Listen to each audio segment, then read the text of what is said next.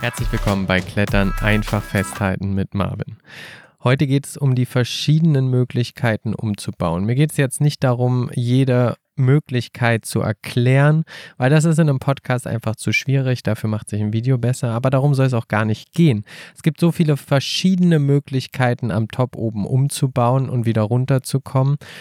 Und ich habe drei verschiedene Varianten ausgesucht, die ich dir heute ganz kurz erkläre und diese drei miteinander vergleiche. Denn die Frage ist doch, jetzt gibt es viele verschiedene, aber ich habe drei mitgebracht, äh, die, glaube ich, am weitesten verbreitet sind.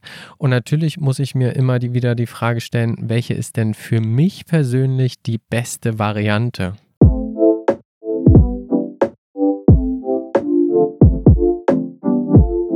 Okay, Variante 1.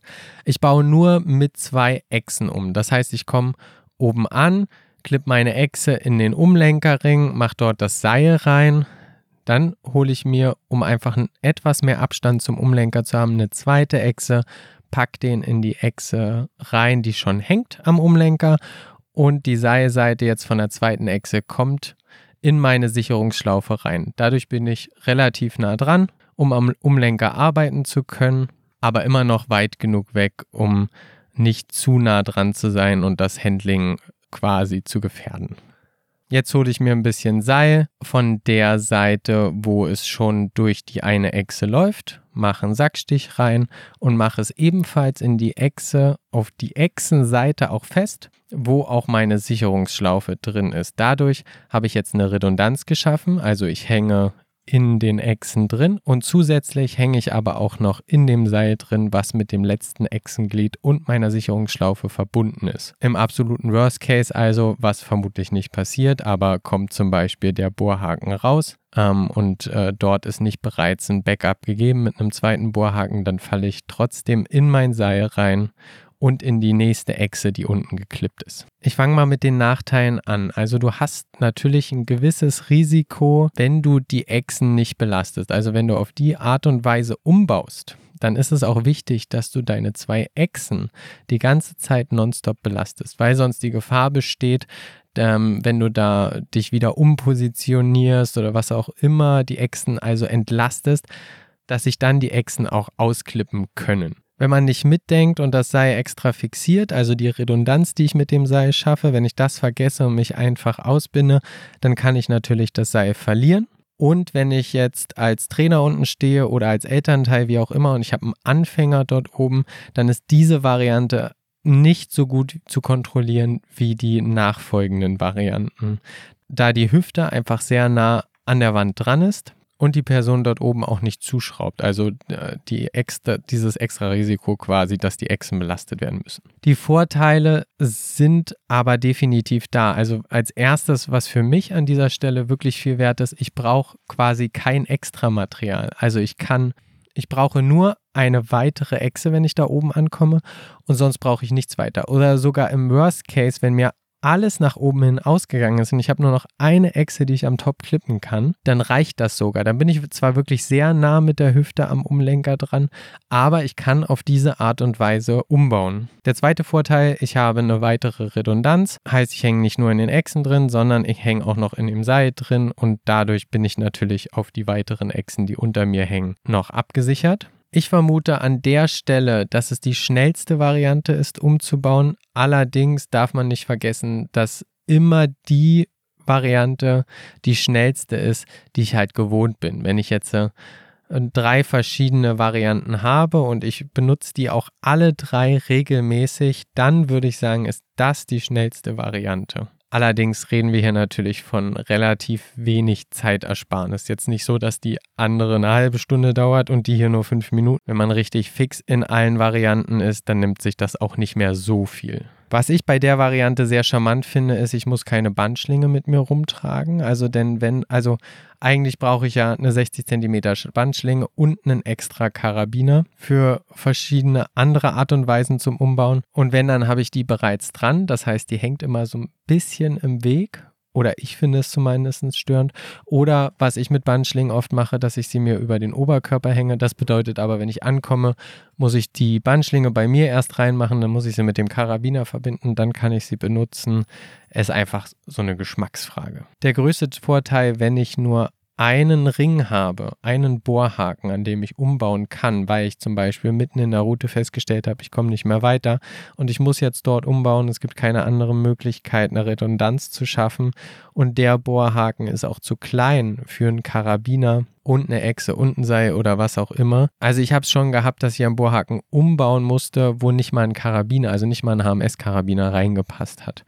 Wo wirklich nur die Echse reingepasst hat und gerade so ich das Seil noch durchfriemeln konnte. Dann ist das tatsächlich die einzige Variante, wie ich überhaupt umbauen kann. Halbwegs sicher zumindest.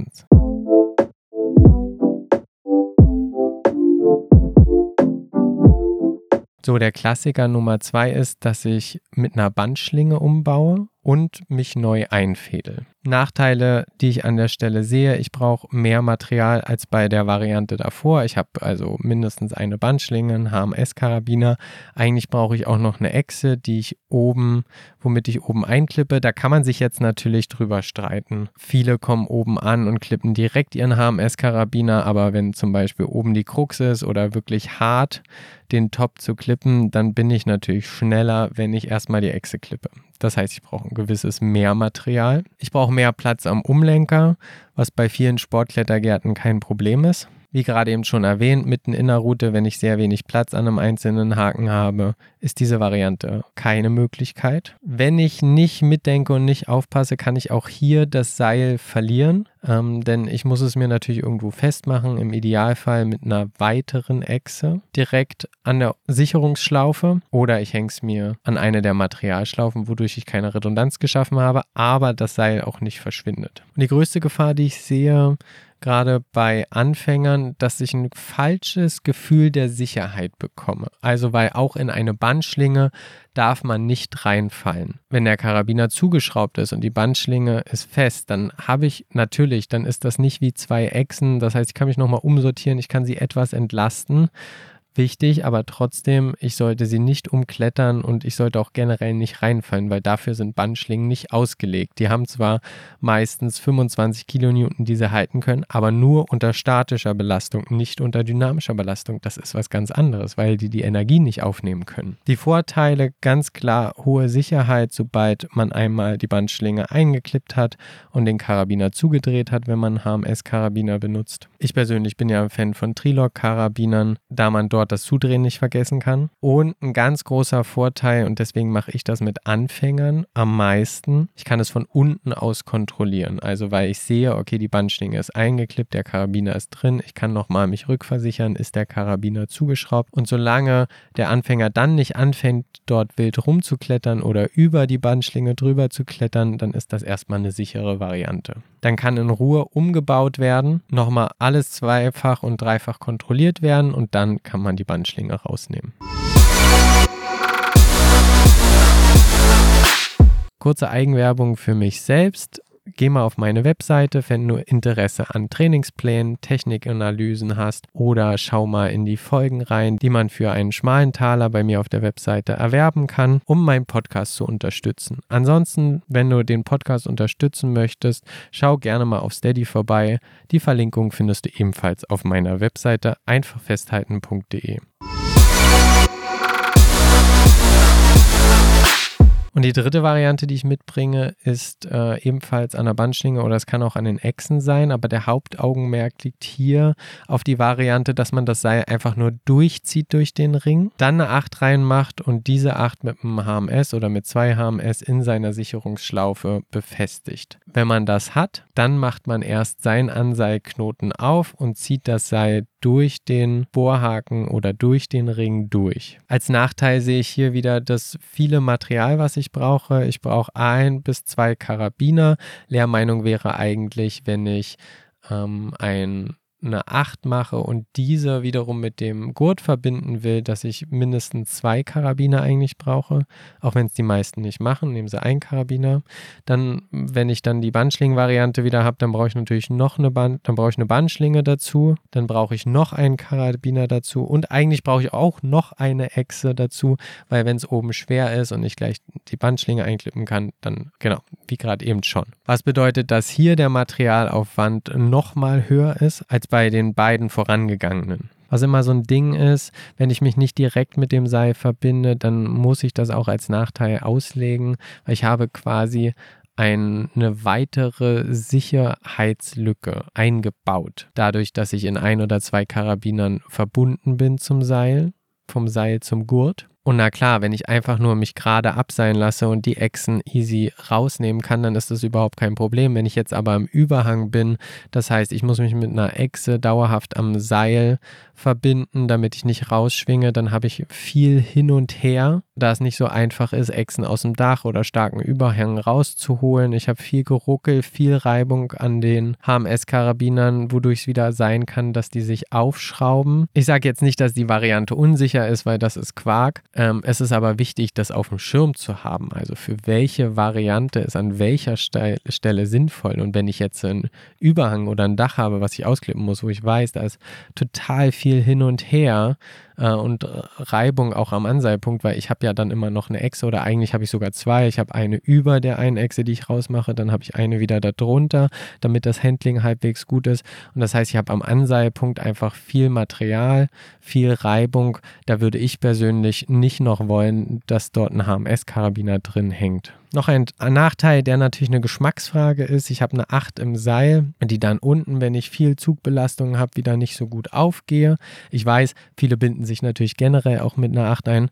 Ich mache das nur auf Mehrseillängen, wenn ich weiß, mehrere Stunden lang muss ich verbunden sein. Ähm, ansonsten bin ich eher der Bolin-Fan, weil der geht immer schön und einfach auf, gerade wenn ich total gepumpt unten ankomme und dann soll ich auch noch eine festgezurrte 8 aufmachen. Ein weiterer Nachteil, ich habe natürlich dieses lange Seilende, weil zum Schluss musste ich mich ja beim Umbauen aus meinem Sicherungsknoten rausbinden und dann habe ich ja diese, was sind das, zwei Meter ungefähr, anderthalb, zwei Meter, die dort rumbamsen. Äh, ich kann drauf treten. Das ist einfach so ein Handling-Ding. Ich kann drauf treten oder es kann sich in eine Spalte verhangen, was ein bisschen ungünstig ist oder es bleibt im nächsten Baum hängen. Finde ich persönlich nicht so cool.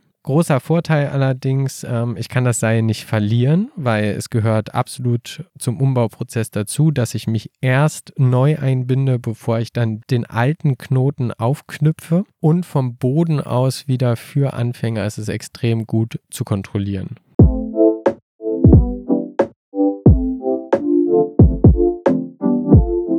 Wenn ich jetzt eine Variante habe, wo du sagst, okay, aber ich und meine Freunde, wir benutzen die ständig und die hat er jetzt gar nicht benutzt und du willst mal wissen, was ich dazu denke, ich äh, werde unten wieder ein QA einfügen, dann schreib die Variante einfach kurz rein, dann nehme ich das gerne mal mit auf und wenn ein bisschen was zusammenkommt, dann kann ich da auch gerne noch eine Folge zu machen. Vielen Dank, dass du heute dabei warst. Vergiss nicht ein Like und ein Abo. Damit kannst du mich ganz unentgeltlich etwas unterstützen.